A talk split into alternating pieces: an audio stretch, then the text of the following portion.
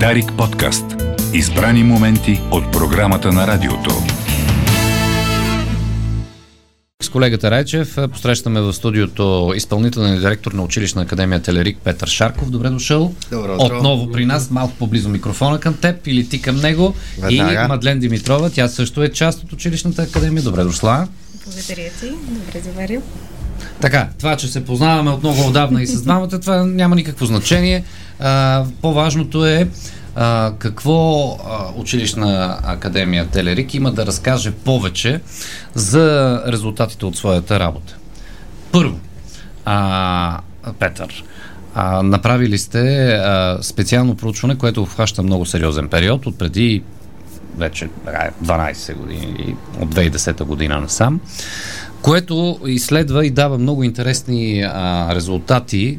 Първо резултати от вашата работа, разбира се, в а, Телерик Академия, а и резултатите обаче на хората, преминали децата, учениците от а, различните класове, как, защо и къде се реализират, дали това обучение им е помогнало и с какво. И също един интересен акцент, как е помогнало на самите учители. Точно така. Откъде из, избери си ти някой от резултатите, който да, който да е така представителен. Иначе аз мога да, да, да прочета. Супер. Може би накратко все пак да кажа за, за хората, които не, не са запознати с дейностите на училищна Телерик Академия. Това, което правим последните 12 години е предоставяме безплатни обучения по програмиране и дигитални науки за деца от цялата страна. Фокуса ни е в първи 12 клас, като по-основно програмите са насочени за деца от 4 до 12 клас като последните няколко години, развивайки организацията като индивидуална такава, постигнахме доста сериозен мащаб. 2017 година бяхме в 10-12 населени места. В момента сме в 41 населени места и средно всяка година приема около 3000 ученици, които се обучават безплатно. Това е много сериозно, сериозно число. 3000, точно така. И затова си, затова си позволих да, да, да не разказвам аз за училищната Да. Телерик Академия, защото според мен нашите слушатели знаят и техните родители.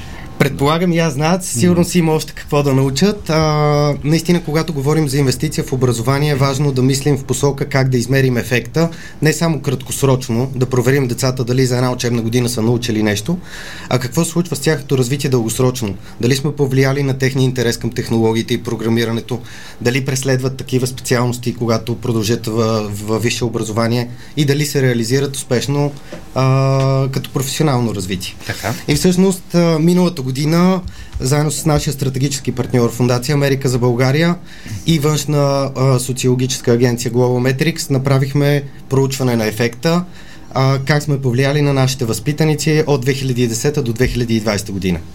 Сега хубавото е, че в, та, в, та, в този период имаме в момента възпитаници, които са над 18, 18 годишна възраст, имаме и такива, които все още са в а, Училище. училище. Да. Съответно, може да споделим няколко интересни така. Те, те, над 18 години как са се раз, развили? Ето, добре, колегата Рече пита конкретно. Добре. какво- какво е Завършилите училище в този период, първо какво са се случва с тях? Да. Да. Ами може да започнем с ефекта върху пазара на труда и това, което се установи от проучването. Всъщност 65% от а, нашите възпитаници работят и учат 58% от тях. Тоест това е много силно, а, силна демонстрация на професионално развитие и желание за професионална реализация. 78% от работещите се занимават с дейности, свързани с компютърни технологии и програмиране. 78% това е много от нашите възпитаници, Да. които са над 18, 18 годишна възраст. И всъщност 93% от нашите възпитаници, които работят в IT сектора, остават в България. У, това е също Което е едно от нещата, които Ами, най-много ами ни... тук в IT сектора заплащането е достатъчно високо, за да, да останат. То в целия свят е... То в целия свят. е, И да, е тук си от дома. високо. Така е, всъщност хубавото на дигиталните умения е, че позволяват а, хората да са по-свободни при избора откъде да работят, за кого да работят и какво да работят. Така е, и да. това е много силна предпоставка да помогнем за развитието на а, не само на големите градове в България, но и на малките населени места, защото Но вече настане едно такова време, че висшето образование не играе никаква роля, за да си IT специалист. Ами, Много май, хора познавам, които Ама, не, е- не искат да завършат висше образование, а са си IT специалисти вече. Е, защото си- са подготвени Да. от, от, ето, от четвърти клас минимум започва по-ударното обучение. Разбира се, когато хванем интереса на децата от рано, те се учат много по-бързо и имаме наши възпитаници, които буквално след завършване на училище започват работа. Да. Не всички. Аз нали, със сигурност не са всички, а и нашата цел не е да направим всяко дете програмист. По-важно е да изградим базова дигитална грамотност, за да можете да се справят с всичко, което се случва около тях и с всяка една професия, която предстои. Да. Дигиталната грамотност е неизменна част от съществуването ни, колкото функционалната грамотност Точно е така, важна. тя навлиза във всяка една сфера. Важно е дигиталната грамотност, както казваш. Абсолютно. В, няма, аз не се сещам сфера, в Няма която... вече професия, в която реално да не са нужни дигитални умения. Да. Всичко около нас е свързано с технологии. Ние, ние живеем с тях. И тук разковничето е да научим децата на езика на технологиите, което е програмирането. Да. Пак казвам, няма да станат всички програмисти, но колкото повече владееш езика на технологиите, толкова по-лесно ще се справяш с използването на всяка една технология, защото те са хиляди, ако не и милиони. А, софтуери, продукти, приложения. И, и е важно как ги използваме, за какво ги използваме. Дали сме само консуматори или ги използваме за да реализираме идеите си, да сме творци. А, защото наистина дигиталната грамотност е свързана с това ние как намираме, обработваме, търсим, споделяме информация. И как върху това цялото нещо а, ние все пак спазваме етични и, законови норми, свързани с авторски права, свързани с безопасност в интернет и така нататък. Нали, те са страшно много теми и ние наистина, целият ни екип смята, че в момента, колкото е важна функционалната грамотност и човек да пише, да чете и да смята, толкова е важна и дигиталната грамотност, за да сме успешни. Просто е неизбежно да развиваме това Е, едното без другото може. Може, той в момента се случва, но ако искаме по-голям успех на децата ни, е хубаво те да имат наистина ключови дигитални умения, които да им позволят да използват технологиите и да реализират идеите си във всяка една индустрия. Да. А по темата за това, кой е вишис и кой не е, това няма никакво значение. Според мен важно е кой, Със сигурност университетите да. добавят. Кой нали, там да. се учи в дълбочина доста, нали, доста теми, а и най-малкото, излизайки от контекста на технологии и програмиране, има много други специалности, които няма как да... Точно така и зависи с какво а, желаеш да се занимаваш. Сега, ако искаш да се профилираш, разбира се, много по-висок, в много по-висока степен в, в тази сфера, си има съответните места, където Има можеш си да го направиш. академии. Да. Аз им... Да. теми. Точно така, да. Можеш да добавиш. Но имам въпрос аз откъде започва базовото обучение по дигитална грамотност? Кое е сърцето? Двоичния код ли е? Учат ли го това децата? Знаят ли какво е? Знаят ли какво стои за тая картинка на екрана? Тут там не е това, което нали, се вижда. Да. Ами, интересен въпрос. Може да направим проучване сред децата, дали, дали знаят какво стои зад, тази картинка. Зад картинката или зад бутона на екрана или зад... Точно към, към това се стремим да научим децата. Не просто да, да гледат вън, външния облик на, на нещата, които използват, а да разберат какво стои отзад. Защото наистина отзад стои код, отзад стои дизайн, отзад стои, а, стои нали, креативно мислене на хора, които да ни покажат а, финалния облик и ние да го използваме лесно а, като един потребител. Но есенцията е отзад. Същото е и с езиците. Примерно ние всички учим български язик и литература, но не всеки от нас става филолог. Но, ни, но ни трябва, за да може да комуникираме, да живеем, да така е, общуваме. Така е. Еми, технологии, с технологиите е, също. същото, да. М. И лесният път е да научим езика на технологиите. По-бавно става, ако учим всеки софтуер и всяка програма по-отделно. Нека днеска разгледаме а, някакъв пакет, утре да разгледаме друга платформа. Нали, това е единия сценарий, с който е интуитивен и естествен хората така се учат. Сблъсквайки се с нова платформа, а, ново място, на което трябва да си направим регистрация, да помислим за паролите си. и така Питахте не случайно, да, защото скоро четах един разказ антиутопия, в който човешкото знание изчезва и се появи проблема къде, къде да намерим загубеното знание. Това е много по-философски въпрос. А, базирано е естествено на фундацията на Еза Казимов а, а, и сериала аз не разказ. Така че м- да не забравяме м, откъде тръгва знанието, защото нали, ако продължаваме да си мислиме, че това винаги го е имало а, екрана на телефона или самия телефон, само до преди 20 години го нямаше. Точно така. Нали. Много прекалено бързо свикваме с технологиите. Това е, разбира се, ра- работа и на, на вашата академия да да успява да, да, как се казва, да насочва децата именно в подрастващата им възраст в подходящите посоки на знанието. Така си мисля аз. Ми, Да. Това, което бих споделила е, че а, реално всяко малко дете а, много инту, интуитивно действа с телефон.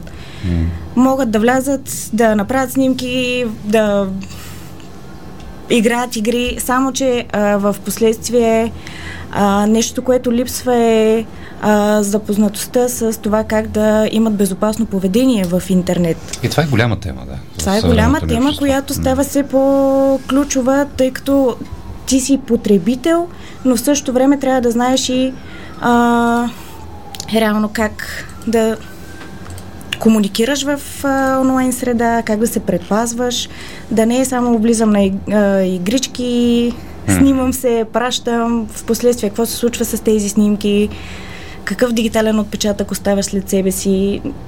Децата не се замислят за това, а със сигурност е важно, тъй като в някакъв момент, когато вече достигнат някаква възраст, ще се чудат на поведението си, най-вероятно. Да, те възрастните не се замислят много, Да. много, особено като не са запознати с а, темите за сигурността, пък вече на, на техните документи, работи онлайн и прочее.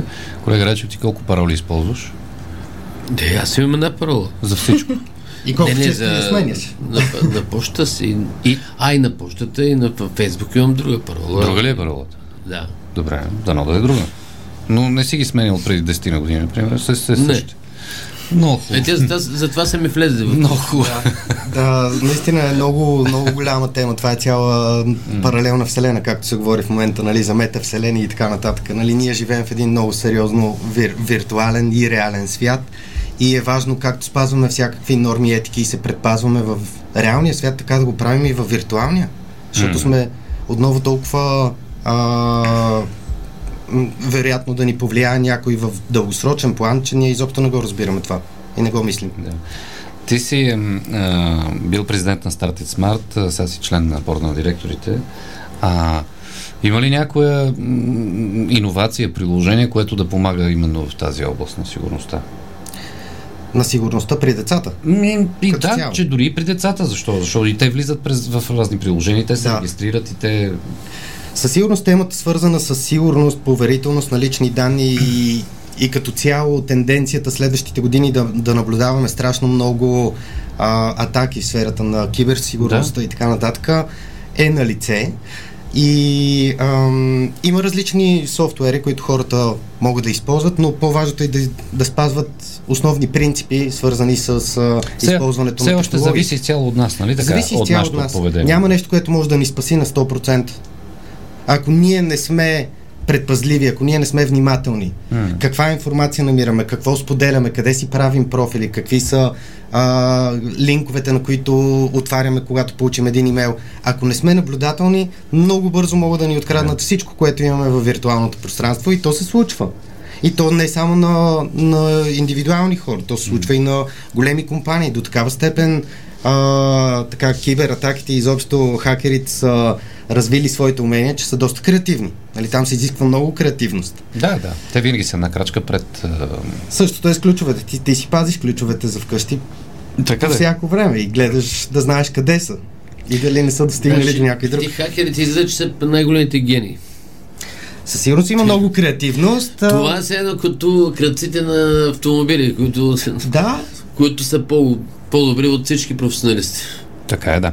Това е е, ясно на всички, че е, когато общата маса, използваща една голяма и интересна система, е на прекалено базово ниво, винаги ще има някой, който е над това ниво и ще се опитва да, да, Да спекулира. Да, Така е. най-грубо казано. Ще се върнем веднага сега на темата Телерик, но преди това да питам дали проследихте, дали ти проследи драмата с Касперски, докато сме на темата за сигурността. не в детайл. Да, добре, да кажем на нашите слушатели. Това е една от най-големите а, корпора... корпорации, компании, за които предлагат защита за ваши...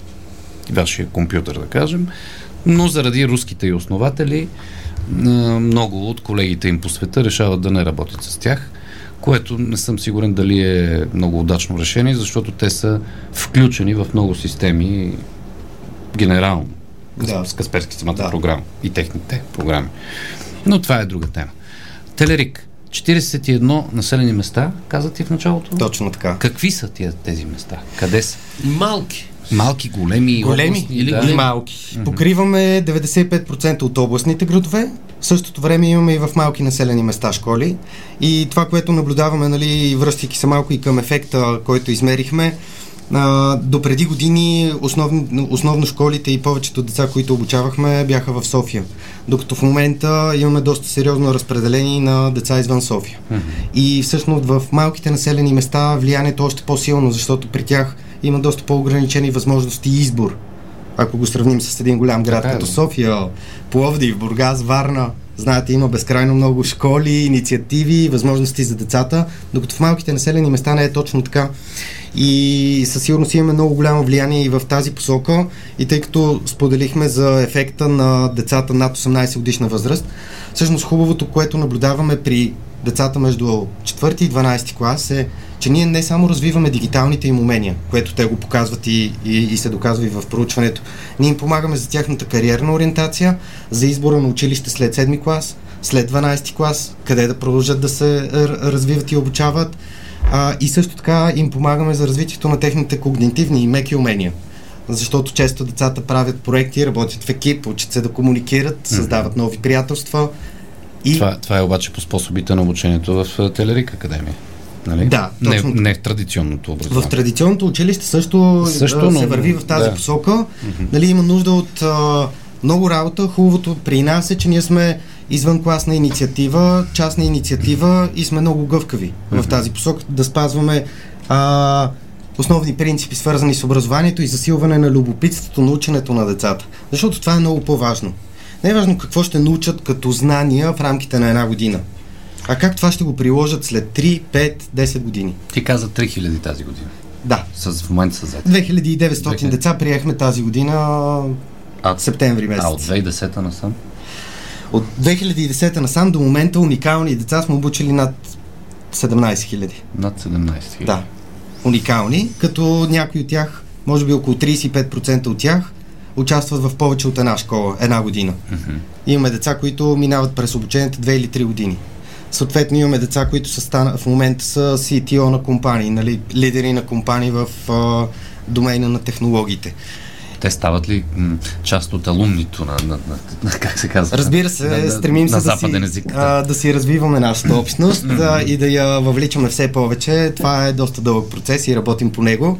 А, хубавото е, че освен да, да се реализират сферата на нали, като програмисти, така да се каже, а, някои от нашите възпитаници стават преподаватели което е страхотно. Нали, момента, в който сме ги научили да върнат обратно това, което са получили безплатно, е безценно.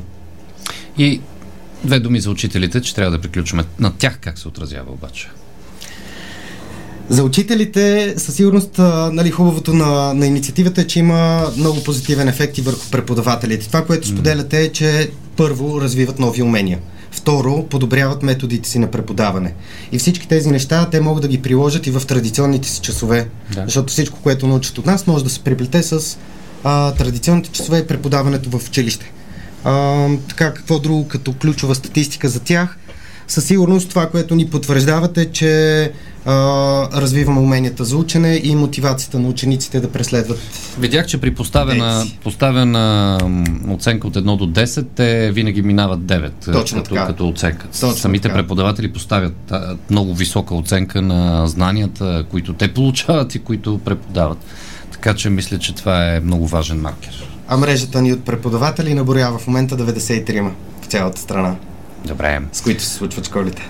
Ами, благодаря. Желая ви успехи. Продължавайте да работите здраво, така както се вижда и вече и в числа от 2010 година насам. Петър Шарков, изпълнителен директор на училищна Телерик Академия и Мадлен Димитрова, част от академията също ни бяха на гости. До нови срещи!